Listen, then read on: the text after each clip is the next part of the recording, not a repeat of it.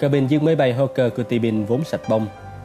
Giờ đây phôi bào thép và sực mùi khí nén và hydro carbon. Bejufache đã ra lệnh cho mọi người đi khỏi và ngồi một mình với ly rượu và chiếc hộp gỗ nặng tìm thấy trong các sắt của Tibin. So ngón tay trên hình khảm hoa hồng, ông ta nhấc chiếc nắp được trang trí tỉ mỉ lên. Fache tìm thấy trong đó một hình lăng trụ bằng đá với những đĩa có khắc chữ. Năm đĩa đó được sắp xếp thành từ sofia. Fache nhìn chầm chầm vào từ này hồi lâu rồi cầm hình trụ lên khỏi miếng đệm và xem xét rất kỹ. Từ từ kéo cả hai đầu trụ, và che rút một trong hai nắp tuột ra. Hình trụ rỗng không. Fache đặt lại hình trụ vào trong hộp và lơ đảng nhìn qua cửa sổ chiếc phản lực và hanga. Ngẫm ngợi về cuộc đàm thoại ngắn giữa ông ta và Sophie, cũng như ở những thông tin đã nhận được từ PTS ở Chateau Villette. Chuông điện thoại kéo ông ta ra khỏi sự suy tưởng mơ màng. Đó là tổng đài DCBJ. Người điều hành xin lỗi. Chủ tịch của ngân hàng ký thác Zurich đã gọi liên tục. Và mặc dù anh đã nhiều lần nói rằng đại úy đang có công chuyện ở London, ông ta vẫn cứ gọi. Fache bực bội bảo người trực tổng đài chuyển máy. Ông Venet, tôi rất tiếc là đã không gọi cho ông sớm hơn. Tôi rất bận. Như đã hứa, tên ngân hàng của ông sẽ không xuất hiện trên phương tiện thông tin đại chúng. Vì vậy, cụ thể, điều ông lo lắng là cái gì vậy? Giọng Venet rất lo âu khi ông ta kể cho Fache nghe đầu đuôi câu chuyện Landon và Sophie đã lấy được chiếc hộp gỗ nhỏ ra khỏi ngân hàng như thế nào và sau đó thuyết phục Venet giúp họ trốn thoát ra sao. Rồi khi tôi nghe đài nói rằng chúng là những tên tội phạm, tôi bạn dừng xe bên vệ đường và yêu cầu chúng trả lại chiếc hộp, nhưng chúng đã tấn công tôi và đánh cắp cả xe chở hàng. Vernet nói.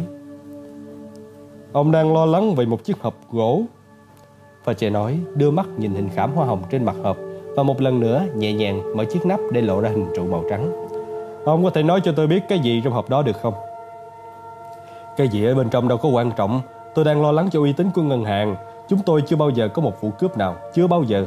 Điều này sẽ làm cho chúng tôi lụng bại nếu tôi không thu hồi lại được tài sản này nhân danh thân chủ của tôi. Ông nói rằng nhân viên Neville và Robert Landon có mật khẩu và chìa khóa. Thế thì điều gì khiến ông lại nói rằng họ đã đánh cắp chiếc hộp? Đêm nay chúng đã giết nhiều người mà, trong đó có cả ông của Sophie Neville. Hiển nhiên chìa khóa và mật mã đã bị cướp đoạt. Ông Vanek này, người của tôi đã kiểm tra lai lịch cùng những quan tâm của ông. Ông thực sự là một người rất có văn hóa và lịch lãm. Tôi hình dung ông là một người có danh dự cũng như tôi đây.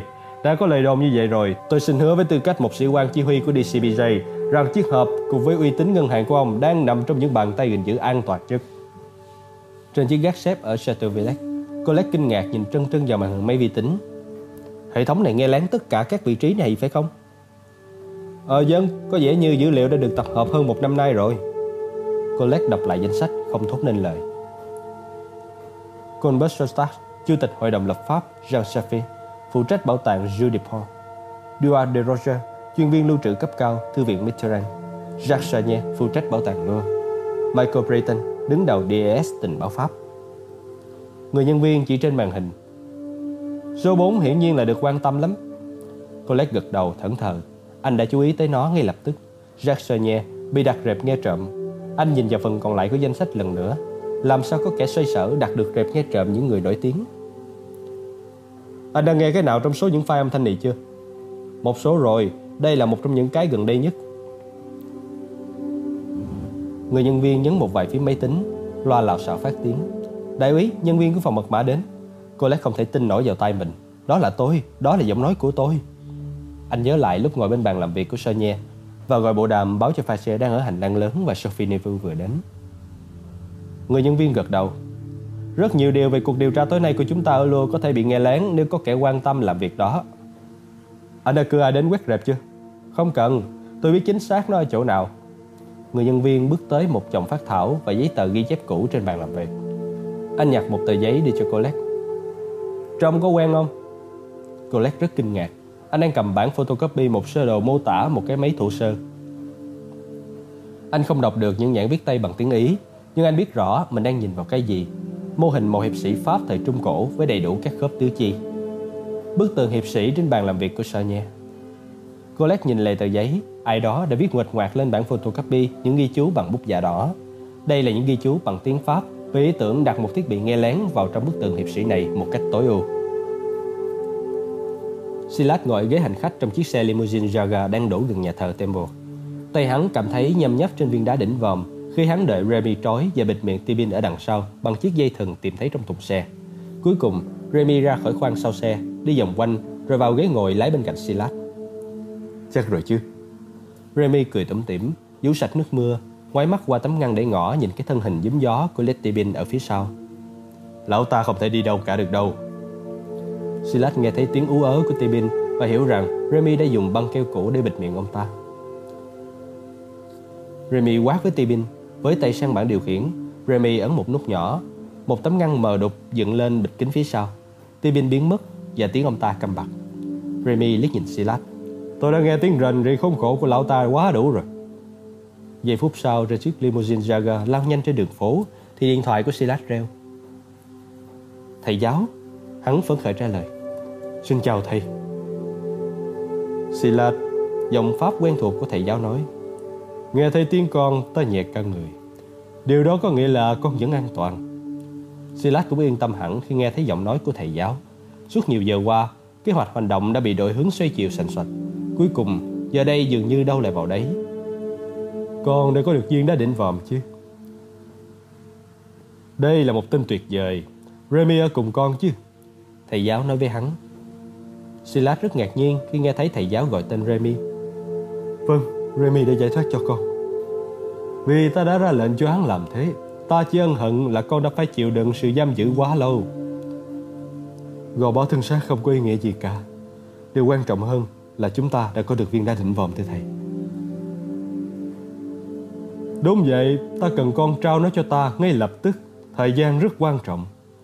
Silas háo hức vì cuối cùng cũng được gặp thầy giáo mặt đối mặt. Dân, vâng, thưa thầy, con rất vinh dự. Silas, ta muốn Remy sẽ mang nó đến cho ta. Remy? Silas tiêu nghỉu. Sau mọi việc Silas đã làm cho thầy giáo, hắn đã tin rằng chính hắn sẽ là người được tự tay trao vật báu. Thầy giáo biệt đãi Remy đến thế sao? Ta cảm thấy được sự thất vọng của con. Điều đó nói lên rằng con không hiểu ý ta. Con phải tin rằng ta muốn nhận được viên đá đỉnh vòm từ con người của Chúa hơn là từ tay của một tên tội phạm. Nhưng Remy phải bị xử lý. Hắn đã không tuân lệnh của ta và phạm phải một sai lầm nghiêm trọng khiến cho sứ mệnh của chúng ta lầm nguy. Silas cảm thấy ớn lạnh và liếc qua Remy. Việc bắt cóc Tibin không nằm trong kế hoạch và quyết định làm gì với ông ta đặt ra một vấn đề mới. Con và ta là người của Chúa. Chúng ta không thể bị ngăn chặn khỏi mục đích của chúng ta. Duy chỉ vì lý do đó, ta đã yêu cầu Remy mang viên đá đỉnh vòm cho ta. Con hiểu chứ? Silas cảm nhận được sự tức giận trong giọng nói của thầy giáo và rất ngạc nhiên là thầy giáo đã không thông cảm hơn. Việc Remy lộ diện là không thể tránh khỏi, Silas nghĩ. Remy đã làm điều hắn phải làm. Hắn đã cứu viên đá đỉnh vòng. Con hiểu. Tốt, vì chính sự an toàn của con, con cần phải rời khỏi đường phố ngay lập tức. Cảnh sát sẽ sớm tìm kiếm chiếc limousine và ta không muốn con bị bắt. Oberste có một dinh thự ở London, con có biết chứ? Tất nhiên. Con con được chào đón ở đó chứ. Với tư cách là một đạo hữu. Hãy đi đến đó và ra khỏi tầm ngắm. Ta sẽ gọi cho con ngay khi ta có được viên đá định vòm và giải quyết được vấn đề hiện nay của ta. Thầy, thầy đang ở London chứ? Hãy làm như ta dặn và mọi việc sẽ tốt đẹp. Dân thưa thầy. Thầy giáo trút một tiếng thở dài, như thể điều mà thầy phải làm bây giờ là rất đáng tiếc. Đã đến lúc ta nói chuyện với Remy. Silas đưa máy cho Remy. Hắn cảm thấy đây có thể là cuộc điện đàm cuối cùng của Remy. Khi Remy cầm lấy điện thoại, y biết tên thầy tu tội nghiệp gì hôm này không hề biết số phận nào đang đợi hắn sau khi hắn đã hết phận sự. Thầy giáo đã lợi dụng ngươi, Silas. Và giám mục của ngươi chỉ là một con tốt. Remy vẫn còn ngạc nhiên trước sức thuyết phục của thầy giáo. Giám mục Arin Garosa đã tin tưởng mọi thứ. Ông đã mù quáng bởi chính sự liều lĩnh tuyệt vọng của mình.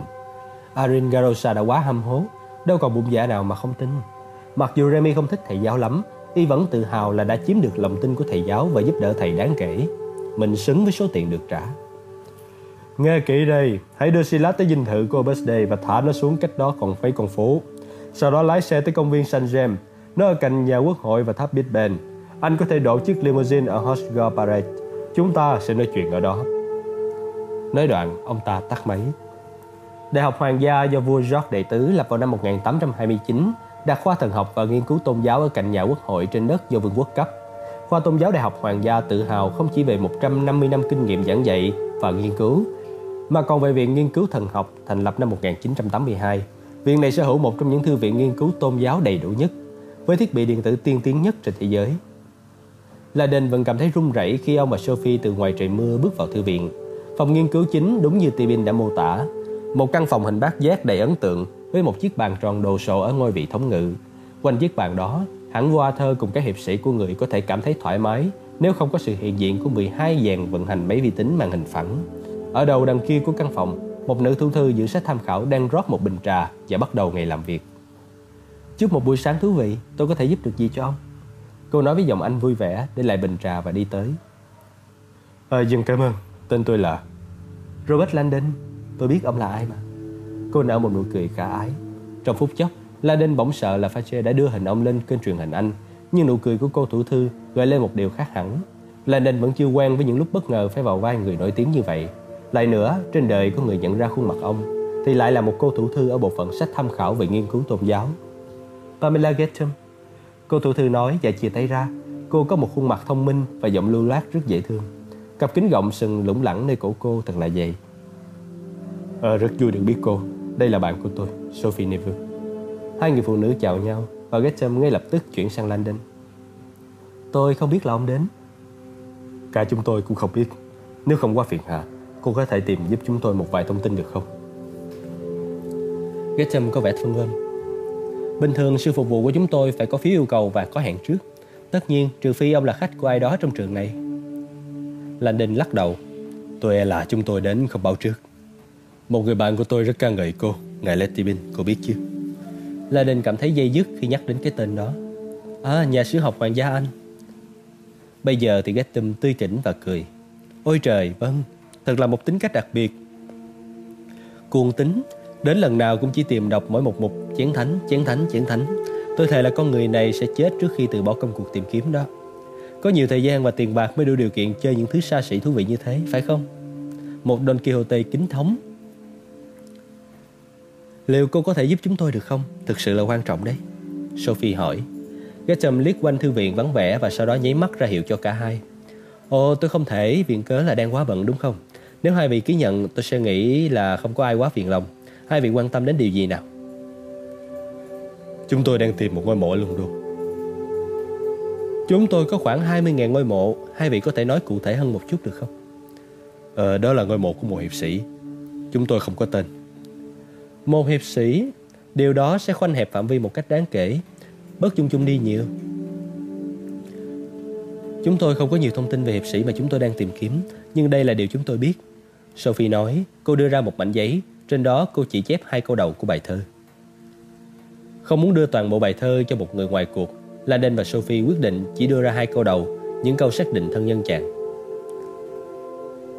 Mật mã phân khoảnh Sophie gọi nó như thế khi một cơ quan tình báo bắt được một mã số chứa những dữ liệu nhạy cảm Mỗi nhân viên mật mã sẽ làm việc trên một phân đoạn riêng rẽ. Theo cách này, không một người giải mật mã nào có thể đọc chiếm được trọn thông điệp giải mã. Trong trường hợp này, sự phòng xa có lẽ là thái quá.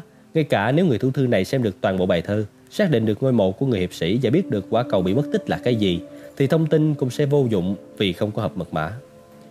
Gresham cảm thấy một vẻ rốt ráo trong mắt vị học giả Mỹ nổi tiếng này.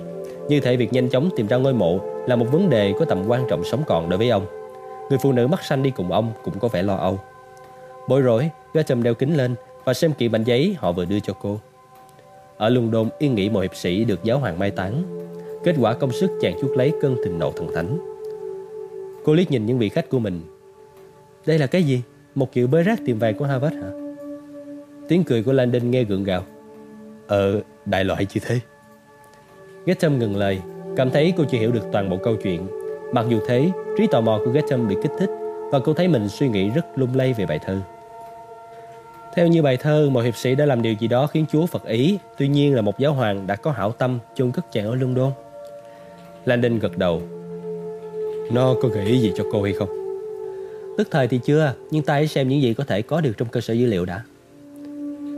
Trong hai tập kỷ qua, Viện nghiên cứu về thần học của hệ thống của Đại học Hoàng gia đã sử dụng phần mềm nhận mật chữ bằng quang học với các thiết bị dịch ngôn ngữ để số hóa và lập danh mục một bộ sưu tập văn bản khổng lồ từ điểm ít khoa về tôn giáo, tiêu sử tôn giáo, thánh thư bằng hàng tá ngôn ngữ, lịch sử, thư tín của tòa thánh Vatican. Nhật ký của các giáo sĩ, bất cứ những gì được coi là viết về tâm linh con người. Vì bộ sưu tập đồ sộ này giờ đây ở dưới dạng bit và byte thay vì trên các trang giấy, nên các dữ liệu có thể truy nhập dễ hơn trước rất nhiều. Ngồi vào một dàn vận hành máy vi tính, Gatom nhìn mẫu giấy và bắt đầu đánh chữ. Để bắt đầu, ta sẽ đi thẳng đến tổng mục lục với một vài từ khóa hiển nhiên và xem điều gì xảy ra nào. Gatham đánh mấy từ London, hiệp sĩ, giáo hoàng. Khi ấn vào nút tìm kiếm, cô có thể cảm thấy tiếng ro ro của mấy vi tính lớn ở tầng dưới đang quét hình dữ liệu với tốc độ 500 MB một giây. Tôi đang yêu cầu hệ thống này chỉ ra cho chúng ta bất kỳ văn bản nào chứa đựng tất cả ba từ khóa vừa rồi. Sẽ ra nhiều văn bản hơn ta muốn, nhưng đó là một căn cứ tốt để bắt đầu. Màn hình đã hiển thị những truy cập đầu tiên. Tranh vẽ giáo hoàng, bộ sưu tập chân dung của ngài Joshua Renon, nhà xuất bản trường đại học London. Getham lúc lắc đầu. Rõ ràng không phải cái ông đang tìm kiếm rồi. Cô chuyển sang cái thu được tiếp theo. Một lần nữa, cô lại lắc đầu. Hệ thống tiếp tục vận hành và những truy cập được hiển thị nhanh hơn bình thường. Hàng tá văn bản xuất hiện. Nhiều trong số đó đề cập đến nhà văn Anh thế kỷ thứ 18, Alexander Pope, tác giả của những tập thơ chống tôn giáo, nhảy chức tráng ca, trong đó nói rất nhiều đến các hiệp sĩ và luận nôn. Gresham lướt nhanh qua các con số dưới đáy màn hình. Máy tính này, bằng cách tính toán số lượng những truy cập hiện có và đem nhân lên với số phần trăm của cơ sở dữ liệu còn chưa được tìm kiếm, sẽ cung cấp một ước đoán sơ bộ về số lượng thông tin có thể tìm thấy. Sự thăm dò đặc biệt này có vẻ như sẽ cho một lượng dữ liệu lớn kinh khủng. Ước tính tổng số những truy cập là 2.692. Chúng ta cần lọc bớt các thông số đi nữa. Đây là toàn bộ thông tin các vị có về ngôi mộ, không có gì khác nữa sao? Là đình liếc sang Sophie Neville, vẻ phân vân. Đây không phải là cuộc bớ rác tìm vàng. Getham cảm thấy thế. Cô đã nghe người ta xì xào về trải nghiệm của Robert Landon ở Roma năm ngoái. Người Mỹ này được phép tiếp cận thư viện kính cổng cao tường nhất trên trái đất, phòng lưu trữ bí mật Vatican. Cô tự hỏi không biết Landon đã lượm được loại bí mật nào trong đó và liệu cuộc săn tìm vô vọng hiện nay của ông về một ngôi mộ bí mật ở London có thể liên quan tới thông tin ông lượm được trong tòa thánh Vatican hay không. Gresham là một thủ thư có đủ thâm niên để biết rằng lý do chung nhất khiến mọi người đến London để tìm các hiệp sĩ đó là chiến thánh. Gresham mỉm cười và chỉnh lại kính. Ông là bạn của Letty Bin, ông đang ở nước Anh và đang tìm kiếm một hiệp sĩ. Tôi chỉ có thể giả định là ông đang tìm kiếm chiến thánh. Landon và Sophie giật mình nhìn nhau. Gresham cười. Các bạn của tôi ơi, thư viện này là một cơ sở cho những người tìm kiếm chiến thánh. Letty Bin cũng nằm trong số đó. Tôi ước sao mình được một xi lên cho mỗi lần giúp dò về Rose, Mary Magdalene, Sanbriel, Merovingian, thư viện Sion, vân vân và vân vân. Ai nấy đều thích chuyện âm mưu. Tôi cần thêm thông tin nữa. Trong yên lặng, Gresham cảm thấy ý muốn giữ bí mật của hai vị khách đang nhanh chóng bị lấn át bởi nỗi háo hức sớm có được kết quả. Đây, đây là những thứ mà chúng tôi biết. Sophie Neville bật ra, mượn một cây bút của Landon Cô viết hai dòng trên mẫu giấy và đưa nó cho Ketchum. Người kiếm tìm trái cầu lẽ ra phải ở trên mộ chàng. Nó nói về da thịt hồng và tử cung mang hạt giống. Gettin mỉm cười. Chén thánh thực vậy, cô nghĩ. Nhận thấy đoạn nhắc đến hồng và tử cung mang hạt giống. Tôi có thể giúp được các vị đấy. Tôi có thể hỏi bài thơ này có nguồn gốc từ đâu không? Và tại sao các vị lại tìm kiếm quả cầu? Cô có thể hỏi. Nhưng đó là câu chuyện dài mà chúng tôi thì lại có rất ít thời gian. Nghe có vẻ như là cách nói lịch sự của câu Đừng trỏ vào việc của người khác Chúng tôi sẽ mang ơn cô mãi mãi Pamela Nếu cô tìm được hiệp sĩ này là ai Và được chôn cất ở đâu Tốt lắm Gatem nói lại quay ra máy đánh chữ trên máy tính Tôi sẽ tiếp tục hợp tác Nếu đây là một vấn đề liên quan đến chén thánh Chúng ta nên tham khảo chéo đối chiếu với những từ khóa về chén thánh Tôi sẽ thêm một tham số cận kề Và bỏ đi phần tiêu đề rườm ra như vậy sẽ hạn chế những truy cập của chúng ta xuống mức chỉ còn trong trường hợp từ khóa văn bản ở gần một từ liên quan đến chén thánh. Việc này sẽ mất bao lâu? Sophie hỏi. Một vài trăm terabyte với nhiều đường tham chiếu chéo. Chỉ tầm 15 phút thôi. Laden và Sophie không nói gì, nhưng Getham cảm nhận thấy khoảng thời gian này có vẻ như dài vô tận đối với họ. Uống trà nhé. Letty Ben bao giờ cũng khoái trà của tôi. Trung tâm Opus Dei ở London là một nhà gạch khiêm tốn ở số 5 phố Omcourt. Trong xuống đường Northwood ở vườn Kensington, Silas chưa bao giờ đến đây, nhưng hắn cảm thấy đây là nơi an toàn để ẩn náu khi hắn bước lại gần ngôi nhà. Mặc dù trời mưa, Remy vẫn thả hắn xuống cách đó một đoạn ngắn để giữ cho chiếc limousine tránh khỏi những phố chính. Silas đâu có ngại phải đi bộ, mưa có tác dụng gột rửa cơ mà. Theo gợi ý của Remy, Silas đã chùi sạch dấu tay trên khẩu súng của mình và vứt nó qua một cửa cống. Hắn rất vui vì tống khứ được nó. Hắn cảm thấy nhẹ nhõm hơn. Lúc này, chân hắn vẫn còn đau vì vết trói nhưng Silas đã từng chịu đựng những nỗi đau lớn hơn nhiều. Tuy nhiên, hắn tự hỏi về Tippin, người mà Remy đã trói gô vứt ở phía sau chiếc xe. Giờ đây, chắc chắn lão già người Anh hẳn phải đang cảm thấy đau đớn lắm. Anh sẽ làm gì với lão ta? Trên đường tới đây, Silas đã hỏi Remy. Remy nhún vai. Đó là một quyết định dành cho thầy giáo. Có một sự dứt khoát kỳ lạ trong giọng y. Lúc này, khi Silas gần đến tòa nhà ở Birthday, mưa bắt đầu nặng hạt hơn, thấm đậm chiếc áo choàng to của hắn, làm nhói đau vết thương của ngày hôm trước.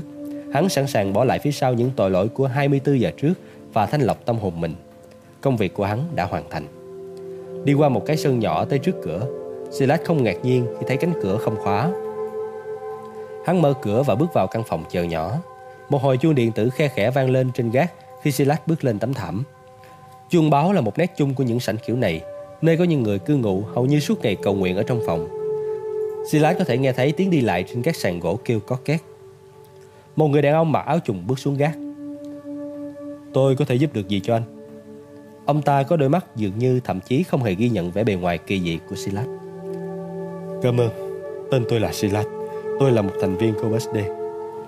Anh là người Mỹ. Silas gật đầu. Tôi chỉ ở trong thành phố này hôm nay. Tôi có thể nghỉ ở đây được không? Thậm chí anh không cần phải hỏi. Có hai phòng trống ở trên tầng 3. Tôi có phải mang trà và bánh mì cho anh hay không? Cảm ơn ông. Silas đang đối ngấu. Silas lên gác vào căn phòng khiêm nhường có một cửa sổ. Hắn cởi bỏ chiếc áo trùng ướt sũng và quỳ gối cầu nguyện trong bộ đồ lót. Hắn nghe thấy chủ nhân đi lên và đặt một cái khay bên ngoài cửa phòng. Silas thôi cầu nguyện, dùng bữa, đặt mình xuống và chìm vào giấc ngủ. Dưới đó ba tầng, điện thoại vang lên. Thành viên OBSD đã đón tiếp Silas trả lời điện thoại. Đây là cảnh sát London, chúng tôi đang tìm một thầy tu bạch tạng. Chúng tôi được tin báo rằng hắn ta có thể đang ở đó. Ông có trông thấy hắn hay không? Thành viên của OBSD giật mình. Vâng, anh ta đang ở đây. Có gì đó không ổn sao? Hắn hiện đang sống ở đó sao? Anh ta đang cầu nguyện trên gác. Chuyện gì đang xảy ra vậy? Hãy để anh ta ở yên đó Đừng nói một lời nào với bất kỳ ai. Tôi sẽ phái người đến ngay. Sĩ quan cảnh sát yêu cầu. Công viên Thánh James là một biển cây xanh giữa London Một công viên công cộng giáp ranh các cung điện Westminster, Buckingham và nhà thờ Thánh James. Trước kia vua Henry thứ 8 cho rào kính công viên này Thả nay rừng để săn bắn. Đến nay công viên Thánh James đã mở cửa thường xuyên cho công chúng. Vào những buổi chiều đầy nắng ấm Những người dân London đi picnic với những gốc liễu Và cho đàn bồ nông cư ngụ trong hồ ăn. Tổ tiên của chúng là món quà do đại sứ Nga tặng cho vua sạc đệ nhị. Thầy giáo không thấy một con bồ nông nào hôm nay. Tới chỗ chúng, thời tiết giông bão đã xua những con hải âu từ biển cả về đậu kính trên các bãi cỏ. Hàng trăm cơ thể nhỏ trắng toát cùng quay về một hướng, kiên nhẫn vượt ra ngoài cơn gió ẩm ướt. Bất chấp màn sương sớm, công viên vẫn bày ra trước mắt quan cảnh tráng lệ của nhà nghị viện và tháp Big Ben. Phóng mắt qua những bãi cỏ thoai thoải, qua hồ thả vịt và những bóng liễu rủ thước tha. Thầy giáo có thể thấy những chấp nhọn của tòa nhà có chứa phần mộ của những chàng hiệp sĩ. Lý do hoàn hảo khiến ông ta thuyết phục được Remy đến nơi này. Khi thầy giáo lại gần cửa trước bên phía ghế hành khách của chiếc limousine đang đổ, Remy nhòi người sang mở cửa. Thầy giáo dừng lại bên ngoài, tập một ngụm từ chai cô nhắc mang theo, rồi lau miệng. Ông ta ngồi xuống bên cạnh Remy và đóng cửa lại. Remy giơ viên đá đỉnh vòm lên như một chiến lợi phẩm. Suýt nữa thì mất tiêu. Anh đã làm tốt đấy. Chúng tôi đã làm tốt. Remy đáp, đặt viên đá đỉnh vòm vào đôi bàn tay háo hức của thầy giáo. Thầy giáo ngắm nhìn nó hồi lâu, mỉm cười. Còn khẩu súng, ai đã chùi sạch dấu tay rồi chứ? Để lại vào hộp đựng găng tay rồi, nơi tôi đã tìm thấy nó. Thật tuyệt. Nào, cũng muốn chúc mừng cho sự thành công của chúng ta. Kết thúc đã gần kề rồi. Thầy giáo tu một ngụm cô nhắc nữa và đưa chai cho Remy. Remy đầy lòng biết ơn nhận lấy chai rượu. Rồi cô nhắc hơi mặn, nhưng Remy bất cần Giờ đây, y và thầy giáo là những đối tác thực sự. Y có thể cảm thấy mình đã vươn lên được một vị trí cao hơn trong cuộc sống. Ta sẽ không bao giờ lại là một tên đầy tớ nữa. Khi Remy nhìn bờ đắp cao của hồ vịt phía dưới, Chateau Villette dường như ở xa lắc tận đâu đâu. Uống thêm một hớp rượu nữa, Remy có thể cảm thấy rượu cô nhắc làm máu mình ấm lên. Tuy nhiên, hơi ấm trong cổ họng Remy nhanh chóng chuyển thành một hơi nóng không thoải mái chút nào. Nới lỏng chiếc nơ, Remy nếm phải một cái gì đó sàn sàn thật khó chịu và trả lại chai rượu cho thầy giáo. Có lẽ tôi uống đủ rồi, Y Gượng nói một cách yếu ớt. Cầm lấy chai rượu, thầy giáo nói, Remy, như anh biết đây, anh là người duy nhất biết mặt tôi. Tôi đặt niềm tin rất lớn ở anh. Dân, à, và nhân dạng của ngài sẽ theo tôi xuống một. Y đáp, cảm thấy như lên cơn sốt khi nới cái nơ lỏng thêm ra. Thầy giáo im lặng hồi lâu.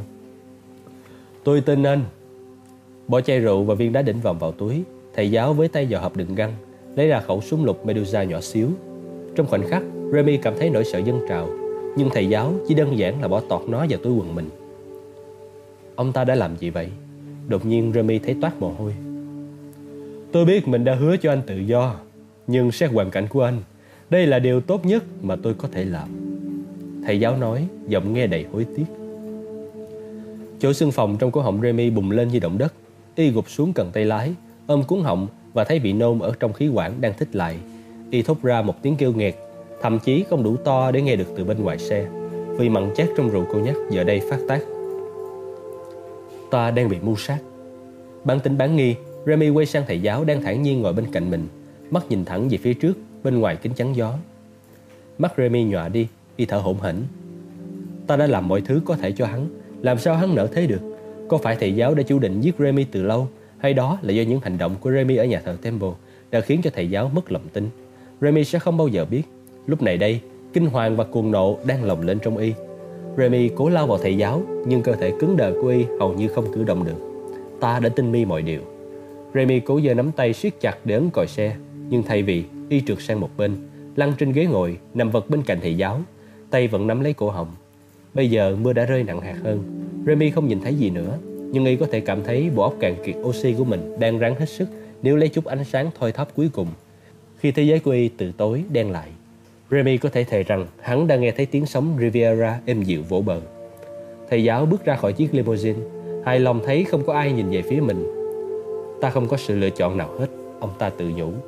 Ngạc nhiên thấy mình chẳng hối hận gì mấy về điều vừa làm. Remy đã tự định đoạt số phận của hắn đấy chứ. Suốt bao nhiêu lâu, thầy giáo đã sợ rằng Remy có thể cần bị thủ tiêu khi nhiệm vụ đã hoàn thành. Nhưng bằng cách trân tráo trường mặt ra ở nhà thờ Temple, Remy đã đẩy nhanh quá trình tất yếu ấy một cách đầy kịch tính. Việc Robert Landon bất ngờ đến Chateau Villette đã cùng một lúc mang đến cho thầy giáo cả một món bở ngẫu nhiên từ trên trời rơi xuống, lẫn một tình thế khó xử phức tạp. Landon đã trao viên đá đỉnh vòm ngay giữa cuộc, một bất ngờ thú vị, nhưng đồng thời lại tạo cho cảnh sát truy sát mình. Dấu tay của Remy ở khắp nơi trong Chateau Villette, cũng như ở nơi đặt máy nghe trộm trong nhà để xe, nơi Remy đã tiến hành những hoạt động do thám. Thầy giáo hài lòng vì đã hết sức cẩn thận ngăn chặn mọi liên hệ giữa các hoạt động của Remy và của chính ông ta. Không ai có thể với tới được thầy giáo trừ phi Remy nói ra và đó không còn là mối lo phiền của ông ta nữa. Vẫn còn một đầu dây lỏng lẻo cần thắt chặt lại ở đây, thầy giáo nghĩ, đi về phía sau của chiếc ô tô. Cảnh sát sẽ không biết gì về chuyện đã xảy ra và không còn một nhân chứng sống nào để khai với họ. Liếc nhìn xung quanh để đảm bảo không có ai đang theo dõi ông. Ông ta mở cửa và trèo vào khoang sau rộng rãi. Giây phút sau đó, thầy giáo băng qua công viên Thánh James. Giờ chỉ còn có hai người còn lại, Landon và Neville. Họ phức tạp hơn nhưng có thể xử trí được. Tuy nhiên, lúc này thầy giáo còn phải lo toan đến chiếc hộp mật mã đã. Đắc ý nhìn qua công viên, ông ta có thể thấy đích đến của mình. Ở London yên nghỉ một hiệp sĩ được giáo hoàng mai táng. Ngay sau khi thầy giáo nghe được bài thơ, ông ta đã biết câu trả lời. Dù vậy, không lấy gì làm lạ là những người kia không đoán ra. Ta có một lợi thế không công bằng. Đã từng nghe những cuộc trò chuyện của Sonia trong nhiều tháng. Đôi khi thầy giáo thấy vị đại sư nhắc đến chàng hiệp sĩ nổi tiếng, thể hiện sự tôn kính với chàng hầu như ngang bằng với chính Da Vinci. Sự ám chỉ của bài thơ đến chàng hiệp sĩ thật đơn giản đến mức thô thiển một khi ta đã trông thấy nó. Nhờ trí tuệ của Sonia và tuy nhiên, bằng cách nào đó, ngôi mộ này có thể tiết lộ mật khẩu cuối cùng thì vẫn là một điều bí ẩn. Người kiếm tìm trái cầu lẽ ra phải ở trên mộ chàng. Thầy giáo mơ hồ nhớ lại những tấm ảnh chụp ngôi mộ nổi tiếng và đặc biệt là những hình nét nổi bật của nó. Một quả cầu đẹp Hình cầu lớn gắn trên mộ to gần bằng chính ngôi mộ. Sự hiện diện của quả cầu dường như làm thầy giáo vừa phấn khởi lại vừa bối rối. Một mặt, nó như một cây cột mốc chỉ đường, nhưng theo bài thơ, cây miếng thiếu trong trò chấp hình lại là một quả cầu lẽ ra phải ở trên mộ chàng, chứ không phải là cái đã có sẵn ở đó. Thầy giáo tính xem xét ngôi mộ kỹ hơn để tìm câu trả lời. Mưa trở nên nặng hạt hơn. Thầy giáo đút viên đá đỉnh vòm sâu vào trong túi áo bên phải của mình để tránh cho nó khỏi bị ướt. Ông ta để khẩu súng lục Medusa nhỏ xíu trong túi bên trái, không thể trông thấy được. Vài phút, ông ta bước vào nơi tôn nghiêm yên tĩnh của tòa nhà 900 năm tuổi nguy nga nhất London. Đúng lúc thầy giáo bước ra khỏi cơn mưa, thì giám mục Arin Garosa bước vào trong mưa. Trên đường băng ướt mưa ở phi trường Biggin Hills, Arin Garosa chui ra từ chiếc máy bay chật hẹp, khép chặt chiếc áo thầy tu để tránh ướt lạnh. Ông đã hy vọng được đại úy Fajera đón. Thay vào đó là một sĩ quan cảnh sát người Anh trẻ tuổi với một cây ô. Giám mục Arin Garosa phải không ạ? À? Đại úy Fache phải đi nên ông ấy yêu cầu tôi chăm sóc ông. Ông ta gợi ý tôi nên đưa ông đến Scotland Yard. Ông ấy nghĩ đó sẽ là nơi an toàn nhất. An toàn nhất? Arin Garosa nhìn xuống cái cặp nặng đầy trái phiếu của Vatican ghi chặt trong tay. Ông hầu như đã quên. Ờ, dân, cảm ơn anh. Arin Garosa trèo vào chiếc xe cảnh sát, tự hỏi Silas có thể ở đâu. Vài phút sau đó, máy quét hình của cảnh sát lạo xạo cho câu trả lời. Số 5 Ormcourt. Arin Garosa nhận ra địa chỉ này ngay lập tức. Trung tâm Obasde ở London. Ông quay sang phía người lái xe. Cho tôi đến ngay chỗ đó. Landon không rời mắt khỏi màn hình máy vi tính kể từ khi cuộc tìm kiếm bắt đầu. 5 phút, cả hai truy cập. Cả hai đều không phù hợp. Ông bắt đầu lo lắng. Pamela Getham ở phòng bên cạnh đang chuẩn bị đồ uống nóng. Landon và Sophie hỏi xin cà phê đi kèm với thứ trà mà Gatham mời. Và từ tiếng bíp của lò vi sóng trong phòng bên, Landon ngờ rằng yêu cầu của họ sẽ được đáp ứng bằng thứ cà phê hỏa tan. Cuối cùng, máy tính reo lên hân hoan. Nghe như ông đã có được một cuộc truy cập nữa. Tiêu đề là gì? Gettin gọi với sang từ phòng kế bên. Landon nhìn màn hình. Ngụ ngôn về chiến thánh trong văn học thời Trung Cổ. Một khái luận về ngài Gawain của hiệp sĩ xanh. Ngụ ngôn về hiệp sĩ xanh. Ông đáp. Không phù hợp, chẳng có mấy người khổng lồ huyền thoại mặc đồ xanh được chôn ở London đâu. Landon và Sophie kiên nhẫn ngồi trước màn hình và đợi qua hai kết quả khác còn đáng ngờ hơn. Tuy nhiên, khi máy vi tính lại reng lên, món quà thật bất ngờ. Opera của Wagner sao? Sophie hỏi. Có vẻ là một sự kết hợp lạ kỳ. Wagner là một hiệp sĩ phải không? Không, nhưng ông ta là thành viên hội tam điểm nổi tiếng, cùng với Mozart, Beethoven, Shakespeare, Gershwin, Houdini và Disney. Có nhiều tập sách viết về mối quan hệ giữa những thành viên hội tam điểm và các hiệp sĩ Templar, tứ vị Sion và chiến thánh. Tôi muốn xem cái đó. Làm thế nào để xem được toàn văn? Landon đáp cảm thấy một tình tiết đột ngột. Ông không cần cả bài đâu. Ấn vào tiêu đề siêu văn bản. Máy vi tính sẽ hiện ra các truy cập từ khóa của ông cùng với những monoreflog và triple postlog là văn cảnh. Landon không hiểu cô nói gì nhưng vẫn tiếp tục nhấn chuột. Một cửa sổ mới xuất hiện. Hiệp sĩ huyền thoại tên là Pasiphan. Cuộc đi tìm chiến thánh ẩn dụ đều còn chưa ngã ngủ. Về nhạc giao hưởng London năm 1855, Rebecca tuyển tập ca kịch của Pop, mộ của Wagner ở Brest, nước Đức. Landon thất vọng. Mặc dù vậy, ông vẫn ngạc nhiên vì thấy hệ thống rất dễ sử dụng. Những từ khóa có văn cảnh đủ để nhắc ông rằng vở opera Parsifal của Wagner là để tôn vinh Mary Magdalene và dòng máu của Jesus Christ. Qua câu chuyện một chàng hiệp sĩ trẻ đi tìm chân lý. Kiên nhẫn chút xíu nào, đây là một trò chơi số, cứ để cho máy chạy đi.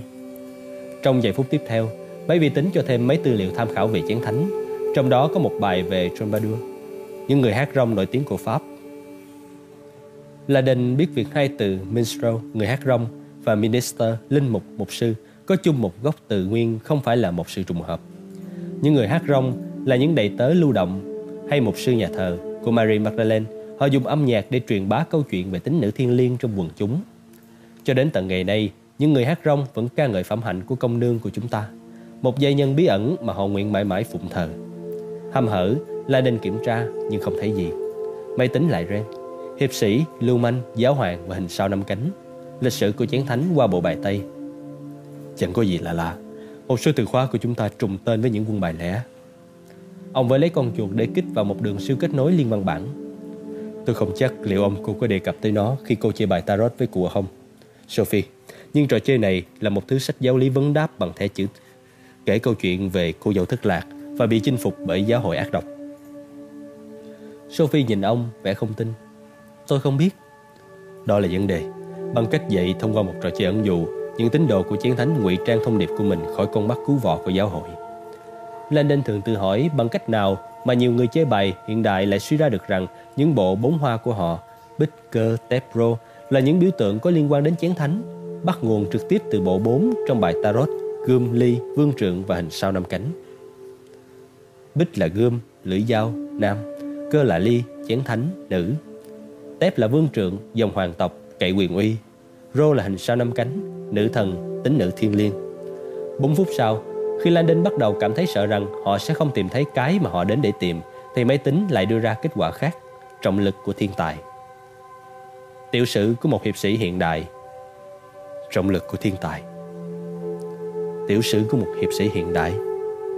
Getham thò đầu vào. Hiện đại đến mức nào? Xin đừng nói với tôi đó là ngài Rudy Giuliani của ông. Cá nhân tôi thấy ông ta có hơi chút kỳ quặc. Lenin cũng có những thắc mắc riêng về việc ngài Mick Jagger mới được phong tước hiệp sĩ. Nhưng bây giờ dường như không phải là lúc để tranh cãi về chính sách về danh hiệu hiệp sĩ của nước Anh thời hiện đại. Hãy nhìn xem. Hiệp sĩ tôn kính ngài Isaac Newton, London năm 1727 và mộ ngài Westminster Abbey, Alexander Pope, bạn và đồng nghiệp. Tôi đoán sách hiện đại là một khái niệm tương đối thôi. Đây là một cuốn sách cổ nói về ngài Isaac Newton. Gatham lắc đầu ở khung cửa. Không phù hợp, Newton đã được mai táng ở tu viện Westminster, trụ sở của đạo tin lành nước Anh. Không có cách nào để một giáo hoàng thiên chúa giáo hiện diện được. Tim của Landon đập thình thịch. Ông rời mắt khỏi màn hình và đứng lên. Ngài Isaac Newton chính là chàng hiệp sĩ của chúng ta. Sophie vẫn ngồi. Ông đang nói về cái gì vậy? Newton đã được chôn cất ở London. Công sức lao động của ông tạo ra những ngành khoa học mới chuốt lấy cơn thịnh nộ của giáo hội và ông đã từng là một đại sư của tu viện Sion. Chúng ta có thể muốn điều gì hơn thế nữa? Điều gì ư? Còn đoạn được giáo hoàng mai táng thì sao? Cô nghe đấy chứ Getcham Newton không hề được mai táng bên một giáo hoàng thiên chúa giáo Lại nình với lấy con chuột Có ai nói là một giáo hoàng thiên chúa giáo đâu Ông kích vào chữ pop qua đường siêu kết nối Và thông tin đầy đủ hiện ra Đám tang của ngài Isaac Newton với sự tham gia của các vị vua và quý tộc dưới sự chủ trì của Alexander Pope và đồng nghiệp, người đã cất lời ca tụng xúc động trước khi rắc đất lên mộ. Landon nhìn sang Sophie, lượt truy cập thứ hai đã cho chúng ta chữ Pope chính xác. Ông dừng lại. Ở London, ý nghĩ một hiệp sĩ được Pope mai táng. Sophie đứng lặng sững sờ. Jacques Chonier, bậc thầy về chữ nghĩa nước đôi, đã lại chứng tỏ một lần nữa rằng ông là một người thông minh dễ sợ. Pope là họ của Alexander và cũng có nghĩa là giáo hoàng. Chính sự đồng âm khác nghĩa này đã gây bối rối lầm lẫn trong việc diễn giải câu thơ đầu tiên từ đầu đến giờ. Silas choàng tỉnh giấc.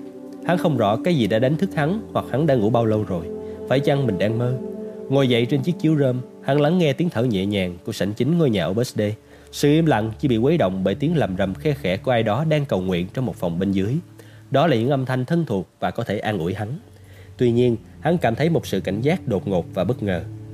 Đứng dậy, chỉ mặc nguyên bộ đồ lót, Silas bước tới cửa sổ. Ban nãy mình có bị bám theo không? Cái sân phía dưới vắng teo, hệt như hắn đã thấy nó khi vào đây. Hắn lắng nghe, tịch lặng. Vậy tại sao mình lại lo lắng? Đã từ lâu, Silas đã học cách tin vào trực giác của mình. Trực giác đã giữ mạng sống cho hắn khi còn là một đứa trẻ trên đường phố mặt xây trước khi bị bỏ tù. Trước khi hắn được sinh ra một lần nữa nhờ bàn tay của giám mục Arin Garosa. Ngó ra cửa sổ, giờ hắn nhìn thấy lờ mờ dáng nét của một chiếc xe hơi qua hàng rào.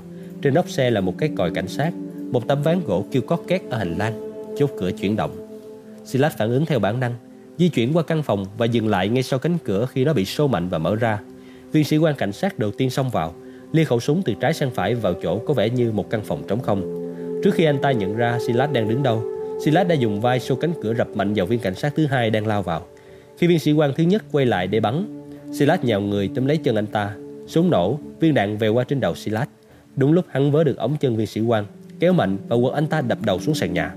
Sĩ quan cảnh sát thứ hai loạn choạng đứng dậy trong khung cửa và Silas hít đầu gối vào háng anh ta, rồi bước qua cái thân hình đang quằn quại đó để lao ra sảnh lớn. Gần như trần truồng, Silas lao cái thân hình trắng trợt xuống cầu thang. Hắn biết mình đã bị phản, nhưng bởi ai? Khi hắn tới phòng chờ, nhiều sĩ quan cảnh sát khác đạp vào qua cửa trước. Silas quay sang hướng khác và lao sâu hơn vào đại sảnh. Lối vào dành cho phụ nữ. Mọi ngôi nhà của Birthday đều có một cửa như thế này, ngoằn ngoèo theo những hành lang hẹp. Silas chạy xuyên một nhà bếp, vượt qua những người làm công hoảng hốt né tránh tên bạch tạng trần như nhộng trong khi hắn va phải bát đĩa và những đồ bạc, lao vào một hành lang tối gần phòng đun nước. Giờ thì hắn đã nhìn thấy cái cửa hắn tìm, một ngọn đèn chỉ lối ra rờ mờ sáng ở cuối đường. Chạy hết tốc độ qua cửa ra ngoài trời mưa, Silas nhảy khỏi thềm nghỉ thấp, không nhìn thấy người cảnh sát từ đằng kia chạy tới. Khi nhận ra thì đã quá muộn. Hai người va vào nhau, bả vai trần to rộng của Silas xô vào xương ức của người kia với sức mạnh nghiền nát. Hắn xô viên cảnh sát ngã ngửa trên vỉa hè, đè mạnh cả người lên anh ta. Khẩu súng của viên sĩ quan lách cách văng ra xa. Silas có thể nghe thấy nhiều người vừa chạy xuôi hành lang vừa kêu to. Lăn mình, hắn chập lấy khẩu súng bị rơi. Đúng lúc đám cảnh sát xuất hiện, một tiếng súng vang lên từ phía cầu thang và Silas cảm thấy đau rát phía dưới xương sườn. Tức điên lên, hắn nổ súng vào cả ba cảnh sát. Máu của họ bắn tung tóe. Một bóng đen lờ mờ phía sau, không biết từ đâu tới. Đôi bàn tay giận dữ túm lấy đôi vai trần của hắn như thể được truyền sức mạnh của chính quỷ sa tăng. Người đó hét vào tai hắn. Silas, không! Silas quay lại và bóp cò. Mắt của họ gặp nhau. Silas kêu lên kinh hãi khi giám mục Arin Garosa ngã xuống. Hơn 3.000 người được chôn cất hoặc lập miếu thờ trong tu viện Westminster. Phần bên trong bằng đá rộng mênh mông đầy những di hài của các hoàng đế, chính khách, các nhà khoa học, nhà thơ và nhạc sĩ. Những ngôi mộ của họ len vào từng hốc từng khoang còn lại, đủ các tầm cỡ từ những lăng tẩm vương giả nhất. Lăng của nữ hoàng Elizabeth với chiếc quan tài đá có trướng tứ ngự trong miếu thờ riêng hình cung có mái vòm. Đến những phiến đá lát khiêm nhường nhất mà những chữ khắc trên đó đã bị dấu chân làm mờ hẳn đi qua nhiều thế kỷ để khách tham quan phải ráng tưởng tượng ra di hài của ai nằm dưới những viên đá lát trong nhà mộ này. Thiết kế theo kiểu các nhà thờ lớn của vùng Amiens, Chartres và Canterbury, tu viện Westminster không được coi là nhà thờ lớn cũng chẳng phải nhà thờ xứ. Nó được xếp vào loại hoàng gia đặc biệt, chỉ trực thuộc nữ hoàng. Từ khi lễ phong vương của William, người chinh phục được tổ chức tại đây vào dịp Giáng sinh năm 1066, thánh đường rực rỡ này đã chứng kiến một loạt bất tận các nghi lễ hoàng gia và các sự kiện quốc gia, từ việc phong thánh cho Edward cha rửa tội đến hôn lễ của hoàng tử Andrew và nàng Sarah Ferguson, tới những đám tang của vua Henry đệ ngũ, nữ hoàng Elizabeth đệ nhất và Diana, công chúa xứ Wales.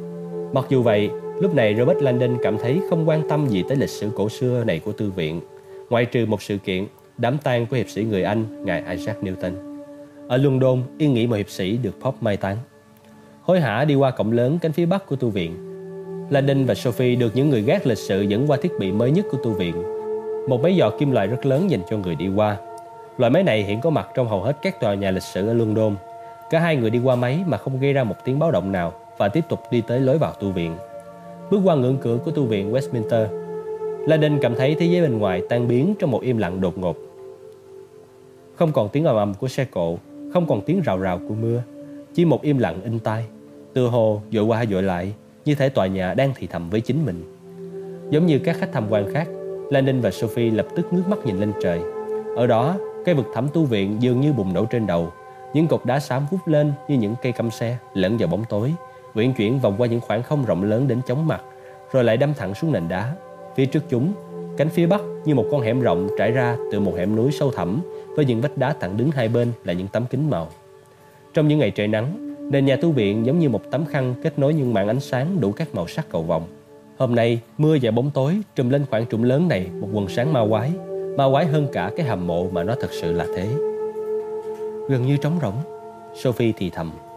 La Đình cảm thấy thất vọng. Ông đã hy vọng là sẽ có đông người hơn nhiều, một nơi công cộng hơn. Trải nghiệm trước đó trong nhà thờ Temple hoang vắng không phải là điều mà Landon muốn lặp lại. Ông đã dự tiên một cảm giác an toàn ở điểm du lịch nổi tiếng này nhưng những hồi ức của Landon về đám đông nhộn nhịp trong một tu viện sáng trưng đã được hình thành trong mùa du lịch cao điểm. Hôm nay là một buổi sáng tháng tư có mưa. Thay vì những đám đông và ánh lung linh của kính màu, Landon chỉ thấy hàng mẫu sàn đá hoang vu cùng những hốc tối trống rỗng. Chúng ta đã qua được những cái máy dò kim loại. Nếu có ai đó ở trong này thì cũng không thể có vũ khí được đâu. Landon vẫn cảm thấy phải thận trọng. Ông đã muốn có cảnh sát London đi cùng, nhưng Sophie sợ có người can dự vào nên tránh mọi tiếp xúc với nhà chức trách. Chúng ta cần lấy lại hộp mật mã, Sophie đã nhấn mạnh. Đó là chìa khóa cho tất cả mọi thứ. Tất nhiên, cô ấy đúng. Chìa khóa để cứu sống Led, chìa khóa để tìm ra chiến thánh, chìa khóa để khám phá ra ai đứng đằng sau vụ này. Khốn thay, cơ may duy nhất của họ để lấy lại viên đá đỉnh vòm dường như chỉ là ở đây và ngay bây giờ, tại ngôi mộ của Isaac Newton. Bất cứ ai giữ hộp mật mã sẽ phải tới ngôi mộ để giải mã đầu mối cuối cùng. Và nếu như họ vẫn chưa đến và đi khỏi thì Sophie và Landon chủ định sẽ ngăn chặn họ. Sải bước về phía bức tường bên trái để ra khỏi quảng trống. Họ đi vào một lối đi bên cạnh mờ tối sau một hàng cột vuông xây nửa chìm nửa nổi vào tường. Landon không sao xua nổi hình ảnh Letty Bin có lẽ đang bị trói chặt ở khoang sau chiếc limousine của chính mình. Dù kẻ ra lệnh giết những người đứng đầu tu viện Sion là ai, thì họ cũng sẽ không ngần ngại loại trừ những người khác chắn đường. Việc Tibin, một hiệp sĩ người Anh thời hiện đại, bị bắt làm con tin trong việc tìm kiếm người đồng hương của ông, ngài Isaac Newton, có vẻ như là một điều mỉa mai tàn nhẫn. Đi lối nào đây? Sophie nhìn quanh và hỏi. Ngôi mộ, chúng ta nên đi tìm một người canh mộ để hỏi xem. Là nên biết là không nên đi lang thang vô mục đích ở nơi này. Tu viện Westminster là một bàn cờ nhằn nhịt những lăng mộ, những phòng vành ngoài và những hốc đặt mộ đủ lớn để bước vào, giống như một hành lang lớn của lua. Nó chỉ có một lối vào, cái cửa họ vừa đi qua, vào dễ, khó ra. Một cái bẫy sập theo nghĩa đen đối với du khách một trong những đồng nghiệp của Landon có lần lạc lối đã gọi nó như vậy. Giữ nguyên kiến trúc truyền thống, tu viện được quy hoạch theo hình một cây thánh giá khổng lồ. Tuy nhiên, khác với hầu hết các nhà thờ, nó có cửa vào ở bên sườn chứ không theo quy chuẩn mở lối vào ở phần sau nhà thờ qua lối đi rào kính ở cuối gian giữa giáo đường. Ngoài ra, tu viện còn có một loạt hàng hiên trải dài. Chỉ lỡ bước qua nhầm cổng tò vò là khách tham quan sẽ lạc vào một mê cung những đường hẻm bên ngoài với tường cạo vây quanh. Cái hướng dẫn viên thường mặc áo dài đỏ Landon nói và tiến lại gần trung tâm nhà thờ, Nhìn xéo qua bàn thờ mạ vàng cao ngất, Đến đầu đằng kia cánh phía nam. Landon thấy mấy người đang bò lỗm ngỗng Cái kiểu hành hương trong tư thế thủ phục này Thường xảy ra ở trong góc thi nhân, Mặc dù nó kém linh thiêng hơn nhiều so với vẻ bề ngoài. Du khách chà sát mộ. Tôi không nhìn thấy người hướng dẫn nào. Sophie nói, Có lẽ chúng ta phải tự tìm lấy ngôi mộ thôi. Không nói lời nào Landon dẫn cô thêm vài bước tới trung tâm tu viện Và chỉ về phía bên phải. Sophie hít một hơi dài sửng sốt, Khi nhìn suốt chiều dài của gian giữa giáo đường, Toàn bộ sự hoành tráng của tòa nhà Bây giờ đã lộ rõ. À ta hãy đi tìm một hướng dẫn viên thôi. Cô thốt lên. Cùng lúc, cách đó khoảng 100 mét xuôi gian giữa, Khuất sau màn trắng của hội thánh ca, Ngôi mộ uy nghi của ngài Isaac Newton Có một du khách lẻ loi. Thầy giáo đã xem xét kỹ đài tưởng niệm này được 10 phút. Mộ Newton bao gồm một quan tài đồ sộ bằng đá cẩm thạch đen Mặt trên có hình chạm khắc của ngài Isaac Newton trong trang phục cổ điển Hãnh diện dựa vào chồng sách do chính mình viết ra Tính thần thánh biên niên ký, quan học và triết luận về những nguyên lý tự nhiên của toán học dưới chân Isaac Newton có hai thiên thần có cánh đang cầm một cuốn thư. Đằng sau thân hình nằm nghiêng của Isaac Newton nhô lên một kim tự tháp nghiêng cẩn. Tuy kim tự tháp đã có vẻ kỳ dị, nhưng chính cái hình khối to đùng từ kim tự tháp đâm lên nửa chừng mới là điều gợi trí tò mò của thầy giáo. Một hình cầu. Thầy giáo đang ngẫm nghĩ về câu đố hấp dẫn của Sonia.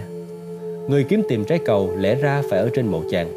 Hình cầu lớn nhô ra từ bề mặt của kim tự tháp được khắc theo kiểu chạm nổi và mô tả tất cả các thiên thể những chòm sao, những cung hoàng đạo, sao chổi, những vì sao và hành tinh.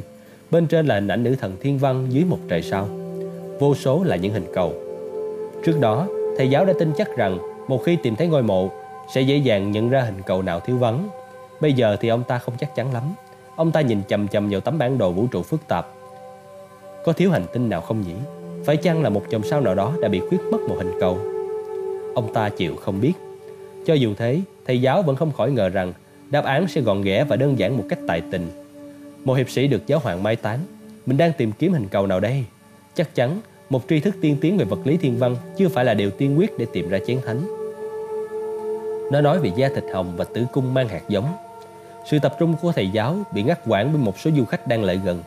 Ông ta đút hộp mật mã vào túi quần và nhìn với con mắt cảnh giác khi các du khách đến một cái bàn gần đó, đặt tiền quyên góp vào trong chiếc cốc và lấy thêm đồ trà mộ do tu viện bày ra biếu không được trang bị những chiếc bút chì than mới và những tờ giấy dày khổ lớn.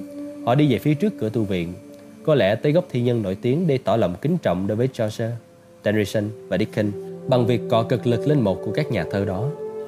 Còn lại một mình, thầy giáo lại gần ngôi mộ hơn, ra lại nó từ chân đến đầu. Ông ta bắt đầu từ hình đôi chân có móng vuốt bên dưới chiếc quan tài đá, tiến lên phía trên qua hình khắc nổi Newton, qua những cuốn sách của ông viết về khoa học, qua hai tiểu thiên thần với cuốn thư về toán học, lên đến bề mặt của kim tự tháp đến hình cầu khổng lồ với những chòm sao và cuối cùng lên đến chiếc tán đầy sao của hốc mộ. Hình cầu nào đó lẽ ra phải ở đây mà lại thiếu vắng.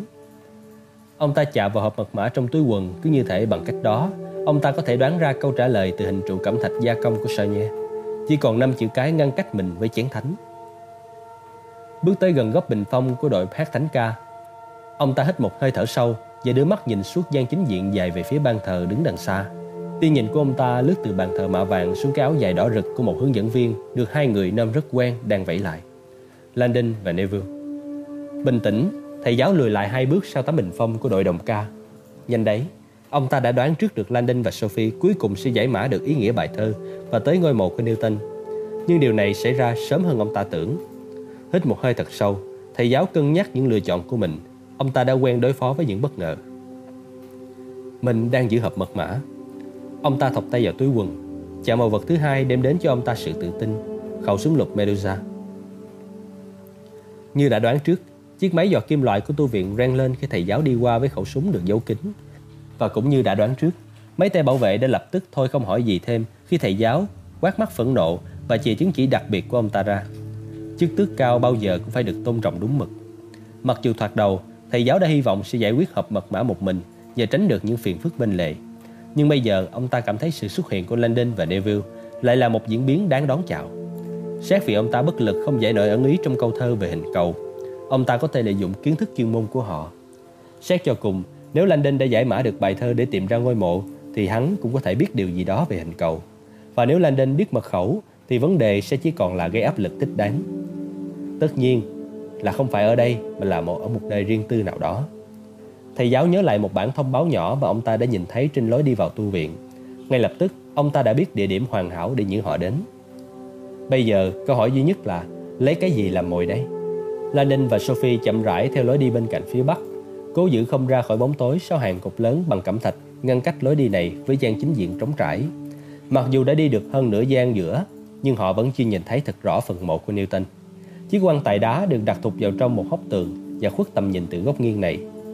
Chí ít cũng không có ai ở đó, Sophie thì thầm. Lenin gật đầu, nhẹ nhõm. Không có ai trong toàn bộ gian chính điện gần phần mộ của Newton.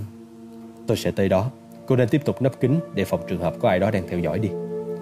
Sophie đã bước ra khỏi bóng tối và đi ngang qua mặt sàn trống. Landon thở dài, vội vàng đi theo cô. Đi xéo qua gian chính diện lớn, Landon và Sophie vẫn im lặng trong khi phần mộ tinh xảo lộ ra mỗi lúc một thêm trêu người, Một chiếc quan tài cẩm thạch đen, một bức tượng nằm của Newton, hai thiên thần có cánh, một kim tự tháp to đùng và một hình cầu lớn. Anh đã biết về điều này chưa? Sophie nói giọng ngỡ ngàng. Landon cũng ngạc nhiên lắc đầu. Những thứ này trông giống như những chòm sao được chạm trổ trên đó. Khi họ lại gần hốc mộ, Landon có cảm giác như đang chìm dần. Bao phủ ngôi mộ của Newton toàn là những hình cầu, những vì sao, những ngôi sao chổi, những hành tinh. Người kiếm tìm trái cầu lẽ ra phải ở trên mộ chàng. Khác nào bắt tìm một lá cỏ bị mất trên cả một sân gôn. Những thiên thể thiên văn học sao? Sao mà lắm thế? Landon câu mày Mối liên hệ duy nhất giữa các hành tinh và chén thánh mà Landon có thể tưởng tượng được là hình năm cánh của sao kim. Và trên đường tới nhà thờ Temple, ông đã thử mật khẩu sao kim rồi. Sophie tới thẳng chiếc quan tài đá, nhưng Landon lùi lại mấy bước trong khi vẫn để mắt quan sát tu viện xung quanh. Tính thần thánh, biên niên ký, quan học và triết luận về những nguyên lý tự nhiên của toán học. Anh có nhận ra gợi ý nào hay không? Những nguyên lý toán học như tôi nhớ thì có cái gì đó liên quan đến lực hấp dẫn của các hành tinh. Những hành tinh này được thừa nhận là những hình cầu, nhưng dường như có một chút gượng ép. Còn những cung hoàng đạo thì sao? Lúc nãy anh nói đến cung sông Ngư và cung Bảo Bình có phải không? Ngày tận thế, kết thúc cung sông Ngư và bắt đầu cung Bảo Bình được coi là cái mốc lịch sử đánh dấu thời điểm mà Tư viện Sion định công bố những tài liệu Sanrio ra với thế giới. Nhưng thiên niên kỷ mới đã đến và đi mà chẳng có gì xảy ra khi các sử gia hoang mang không biết khi nào thì sự thật sẽ đến. Xem ra có thể là kế hoạch tiết lộ sự thật của tu viện Sion liên quan đến dòng cuối cùng của bài thơ rồi. Nó nói về da thịt hồng và tử cung mang hạt giống. Lenin cảm thấy rùng mình. Trước đó, ông đã không xem xét dòng thơ này theo cách như vậy. Anh đã nói với tôi trước đây rằng thời điểm tu viện Sion dự định sẽ tiết lộ sự thật về hoa hồng và tử cung mang hạt giống có mối liên hệ trực tiếp với vị trí của các hành tinh, những trái cầu. Landon gật đầu, cảm thấy những ý sơ khởi lờ mờ đang dần trở nên rõ nét. Mặc dù thế, trực giác dẫn mắt ông rằng thiên văn học không phải là chìa khóa. Những đáp án trước đó của vị đại sư đều có ý nghĩa tượng trưng đầy sức thuyết phục. Mona Lisa, Madonna of the Rock, Sophia. Sức thuyết phục này dứt khoát không có trong khái niệm về những hành tinh hình cầu và các cung hoàng đạo. Cho tới giờ, Jacques Sonnier luôn chứng tỏ mình là một người viết mật mã rất tỉ mỉ và Landon buộc phải tin rằng mật khẩu cuối cùng của ông, năm chữ cái, sẽ mở ra bí mật tối hậu của tu viện Sion sẽ không chỉ phù hợp về mặt biểu tượng mà còn phải rõ ràng như pha lê. Nếu lời giải này có gì giống với những lời giải khác thì nó hẳn sẽ rành rành đến độ nhức nhối ngay khi nó mới hé lộ. Nhanh đây! Sophie tạ hôn hỉnh, gắt ngang những suy nghĩ của Landon khi cô túm lấy cánh tay ông. Bằng vào nỗi sợ mà Landon cảm thấy qua bàn tay cô túm chặt, ông ngỡ là ai đó đang tiến lại gần. Nhưng khi ông quay lại phía Sophie, cô đang kinh hãi nhìn trân trân vào mặt quan tài cẩm thạch đen. Ai đó, ai đó đã ở đây. Cô thì thầm và chỉ vào một vết trên chiếc quan tài đá gần chân phải của Newton. Là đình không hiểu được sự lo lắng của Sophie. Một du khách đã vô ý để lại một cái bút chì than chà mộ trên nắp quan tài đá gần chân Newton. Có gì đâu Là đình với tay định nhặt nó lên. Nhưng khi ông cúi mình về chiếc quan tài bằng đá Thì ánh sáng chuyển dịch trên phiến đá cẩm thạch đen bóng Và Landon như đông cứng lại. Ông chợt nhận ra tại sao Sophie lại sợ hãi. Ánh lên lờ mờ rất khó thấy trên nắp quan tài đá ở chỗ chân của Newton là một lời nhắn viết ngoạch ngoạc bằng bút chì than. Ta đang có tì binh, đi qua nhà nguyện. Theo lối ra phía nam tới khu vườn công cộng, là nên đọc hai lần, tim đập thình thình. Sophie quay lại và đưa mắt ra khắp gian chính diện. Mặc dù cảm thấy toàn thân rung lên khi nhìn thấy những dòng chữ đó, Landon tự nhủ đây chính là tin tốt lành. Lake vẫn còn sống. Còn có một hàm ý khác nữa ở đây. Chúng cũng không biết mật khẩu. Ông thì thầm. Sophie gật đầu. Nếu không thì tội gì chúng phải bộc lộ sự hiện diện của mình. Có thể chúng muốn đổi lét lấy mật khẩu đấy. Khu vườn nằm bên ngoài những bức tường tu viện, một nơi rất đông đúc. Landon đã từng thăm khu vườn nổi tiếng của trường đại học thuộc tu viện. Một vườn cây ăn quả và thảo dược nhỏ còn lại từ những ngày các thầy tu trồng các phương thuốc dược liệu tự nhiên ở đây. Với những cây ăn quả sống lâu nhất ở nước Anh, khu vườn của trường đại học là một địa điểm nổi tiếng cho du khách tới thăm mà không phải vào trong tu viện. Tôi nghĩ chúng đề nghị ta ra bên ngoài là cách bày tỏ sự tin cậy. Như vậy để chúng ta cảm thấy an toàn. Sophie có vẻ ngờ vực. Ông muốn nói rằng ở bên ngoài, nơi không có mấy giọt kim loại sao? Landon cao mày, cô ấy có lý. Quay lại nhìn đăm đăm vào ngôi mộ đầy những hình cầu, là đình ước gì mình biết được chút gì về mật khẩu. Một cái gì đó làm vốn để đàm phán. Mình đã làm lết dính líu vào chuyện này, và mình sẽ làm bất cứ điều gì nếu có cơ hội giúp đỡ ông ấy. Lời nhắn nói rằng phải đi qua nhà nguyện đến lối ra phía nam, liệu chúng ta có thể nhìn thấy khu vườn từ lối ra này hay không? Bằng cách đó, chúng ta có thể đánh giá tình hình trước khi bước ra và phơi mình trước nguy hiểm. Đây là một ý hay. La đình nhớ mang máng rằng nhà nguyện là một đại sảnh hình bát giác rộng lớn, nơi hội họp của nghị viện Anh trước khi có tòa nghị viện hiện đại. Đã nhiều năm rồi kể từ ngày ông tới đó, nhưng ông có nhớ nó ở đâu đó bên ngoài khu nhà tu kính. Lùi lại khỏi ngôi mộ vài bước, La Đinh nhìn quanh bức bình phong của đội hát thánh ca bên phải. Ngang qua gian giữa tới phía đối diện, tới chỗ họ đã đi xuống. Có một lối đi gần đó, với một bảng chỉ dẫn lớn. Landon và Sophie chạy qua bên dưới bảng chỉ dẫn. Quá nhanh nên không trông thấy lời thông báo nhỏ xin lỗi rằng khoảng đất nhỏ này đang bị đóng cửa để sửa chữa. Họ lập tức ra tới một cái sân có tường cao với mái mở qua đó có cơn mưa buổi sáng trút xuống. Phía trên họ, gió hú lên từng hồi qua khoảng mở ở mái như ai đó đang thổi qua miệng một cái chai. Đi vào con đường đi bộ hẹp thấp, mang theo chu vi cái sân, Laden cảm thấy nỗi bất an quen thuộc luôn luôn xâm chiếm ông trong những không gian bị bao kín. Những lối đi này được gọi là cloister. Và Landon bồn chồn nhận thấy những cloister đặc biệt này tỏ ra tương xứng với gốc Latin của chúng, claustrophobic, chứng sợ nơi khép kín. Tập trung tâm trí tiến thẳng về phía cuối đường hầm, Landon theo những biên chỉ dẫn để tới nhà nguyện. Lúc này, chỉ mưa lất phất và lối đi bộ thì lạnh và ẩm với những cơn gió tạt mưa qua bức tường dài có cột là nguồn ánh sáng duy nhất cho hàng hiên. Một cặp khác chạy ngược lại qua họ, vội vã trốn khỏi thời tiết mỗi lúc một xấu hơn. Các hàng hiên lúc này trông vắng ngắt. Phải thừa nhận đây là khu ít hấp dẫn nhất của tu viện trong mưa gió. Xuôi theo hàng hiên phía đông khoảng 40 mét, bên trái họ hiện ra một cổng tò vò, mở lối vào một hành lang khác. Mặc dù đây là lối vào mà họ đang tìm, nhưng chỗ này lại bị phong tỏa với một dây hoa lá chăn ngang và một bản chỉ dẫn trông khá chính quy. Dãy hành lang dài vắng ngắt bên kia dây trắng ngổn ngang những dàn giáo và những mảnh vải vứt vương vãi Ngay bên kia dây trắng, La Đinh có thể nhìn thấy lối vào phòng chén bánh thánh và nhà thờ thánh phép ở bên phải và bên trái. Tuy nhiên, lối vào nhà nguyện lại khá xa, ở tận cuối hành lang dài. Thậm chí từ đây, La Đinh vẫn có thể nhìn thấy cái cửa gỗ nặng nề được mở rộng và nội thất hình bát giác thênh thang tắm trong thứ ánh sáng tự nhiên xám xám tràn vào từ những cửa sổ lớn nhìn ra vườn đại học. Đi qua nhà nguyện, theo lối ra phía nam, tới khu vườn công cộng. Chúng ta vừa rời khỏi hàng nghiêng phía đông, vậy lối ra phía nam tới khu vườn, hẳn phải qua đó và ở bên phải. Sophie đã bước qua đống đồ và đi tiếp về phía trước.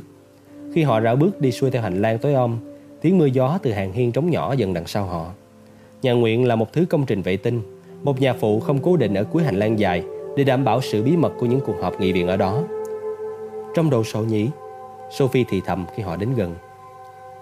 Landon đã quên căn phòng này rộng như thế nào. Thậm chí từ bên ngoài lối vào, ông có thể nhìn vượt qua khoảng rộng của nền nhà tới những cửa sổ hùng vĩ ở cạnh xa hình bát giác, cao tới 5 tầng đến tầng trần hình vòm. Chắc chắn, từ đây họ có thể nhìn rất rõ ra khu vườn. Bước qua ngưỡng cửa, cả Landon và Sophie phải nheo mắt lại. Sau những hàng hiên tăm tối, nhà nguyện tự như một nhà dưỡng bệnh bằng ánh sáng mặt trời. Họ tiến sâu vào trong 3-4 mét, tìm bức tường phía nam cho đến khi họ nhận ra rằng cái cửa mà họ đã được hứa hẹn không có ở đó. Họ đang đứng ở một ngõ cụt khổng lồ. Tiếng kẹo kẹt của cánh cửa nặng phía sau khiến họ quay lại vừa lúc nó đóng đánh thịt và cái chốt sập xuống. Người đàn ông đứng một mình sau cánh cửa trong trầm tĩnh khi ông ta chỉ một khẩu súng lục nhỏ vào họ. Ông ta có vẻ oai nghiêm và tựa trên một đôi nạn nhôm. Trong giây phút, Landon nghĩ hẳn là mình đang mơ. Đó chính là Led Tibin.